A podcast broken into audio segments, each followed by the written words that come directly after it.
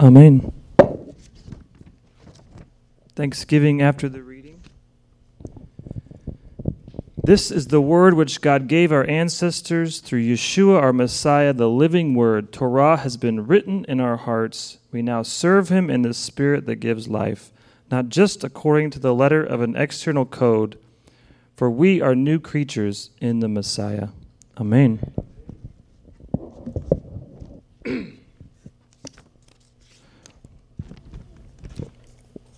Wanted to share about the goodness of God and remembering that God is good. That God is good even in the wilderness of life. So, when I look at Deuteronomy in our Torah portion, in chapter 8, verse 2, Moses says this to the children of Israel You are to remember all the ways that Adonai your God has led you these 40 years in the wilderness. So there's this wilderness season, it's 40 years in the life of Israel. And God's saying, I want you to remember the wilderness season. I want you to remember the fact that I led you. And the word in Hebrew means walk, meaning God walked with them. He was with them in your wilderness season. God is with you. That's the first thing He's with them. But then remembering that the wilderness season, it's not the golden age of Israelite history, right? This isn't the good old days. This isn't, yeah, remember the good old days. No, this is actually, yeah, remember the hard times. Remember when things were not easy. Remember the struggles. That's what he's saying. He's saying, remember the wilderness season and then he says that he led them during the wilderness season, just like he leads us during our wilderness seasons, in order to humble you. And you could also translate that to afflict you and to test you. So there's this reality. Sometimes we're like, man, I'm just really under the attack, right? Of the enemy. Well, that there's some truth in that. There's definitely truth in that.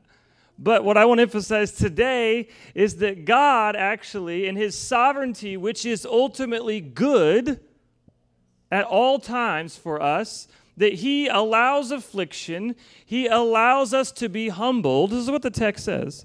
He allows us to be tested. Why? Well, let's keep reading. To know what was in your heart Wow. He was testing us to see what's in our heart, to see what's, do we have the goods? What's going on? He wants to see what we're really made of. Your true character happens through difficulties and struggles, right? When things get tough, that's when you really come out and yell at your spouse. Oops. Right? Hopefully not. Don't ask Leah. But then he says, to know what was in your heart, whether you would keep his commandments or not. Wow. Not only does he care about our heart, but he also cares about whether or not you are being obedient to his commandments.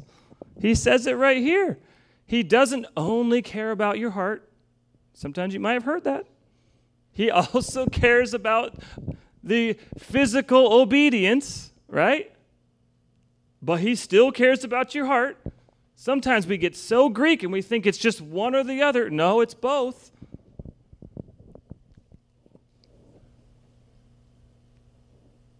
The question is will we be faithful in the midst of our wilderness seasons?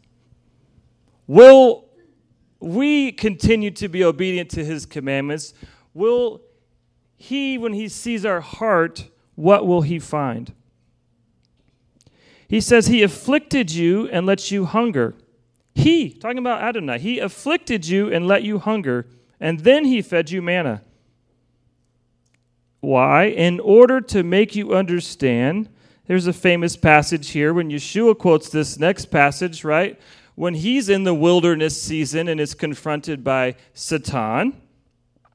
Man does not live by bread alone. This is why he allowed the affliction. Man does not live by bread alone, but by every word that comes from the mouth of Adonai. So there's something about the physical world and the afflictions and the, the challenges that we go through that are meant to point us to the reality of the eternal, the reality of the spiritual, the reality that there is a world beyond this world. The reality that God is good and yet we don't always see it in the here and now. In fact, the, the story in Hebrews that we read was that Abraham a lot of what was promised to Abraham, he never saw the final fulfillment in his lifetime, right? So, but he did see some. Isaac was born. So it wasn't like he saw nothing. He saw fulfillment, covenantal fulfillment in the sense of Isaac, but he didn't see and experience final covenantal fulfillment in aspect to the land and to being his, his uh, descendants numbering as the sands of the sea, for example. So there's this hope, there's this reality of the goodness of God, that there's taste of it in the here and now. He was feeding them manna from heaven. Wow. Miraculous. And yet it also points to a spiritual reality that's beyond at the same time.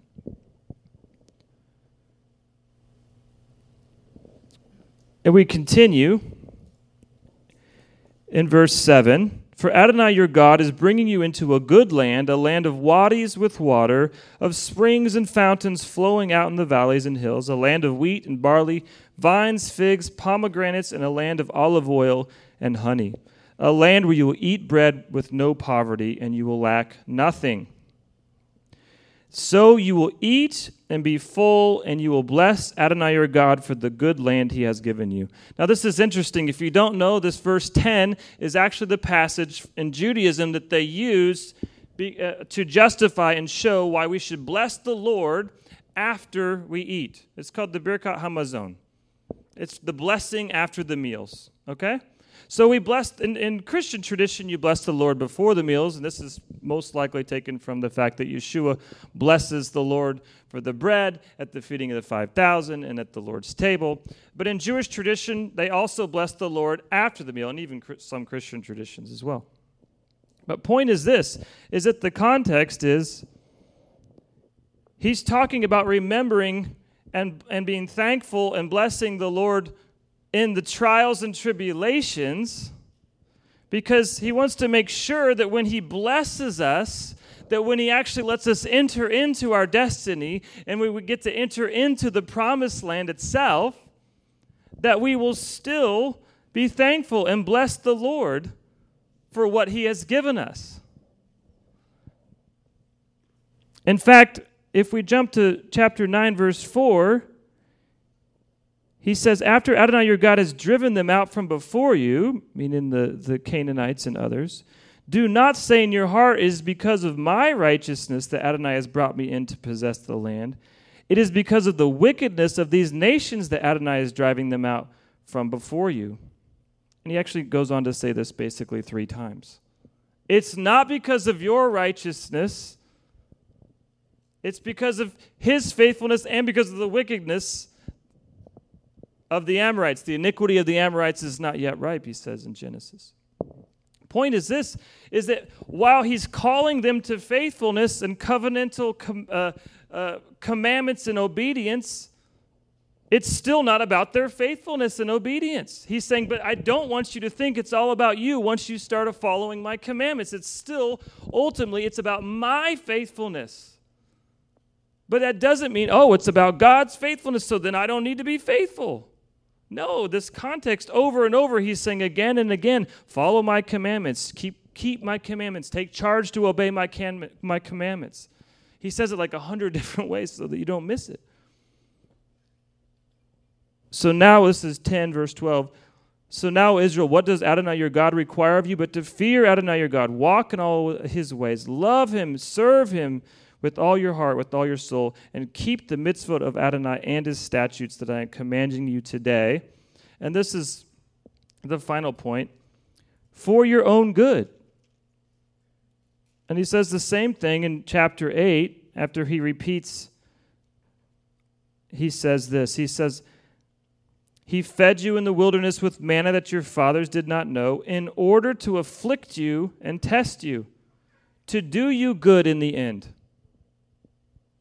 To do you, God is afflicting you today to do you good in the end.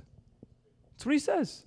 He's afflicting you, Richard, to do you good in the end. Does it always feel like it's good?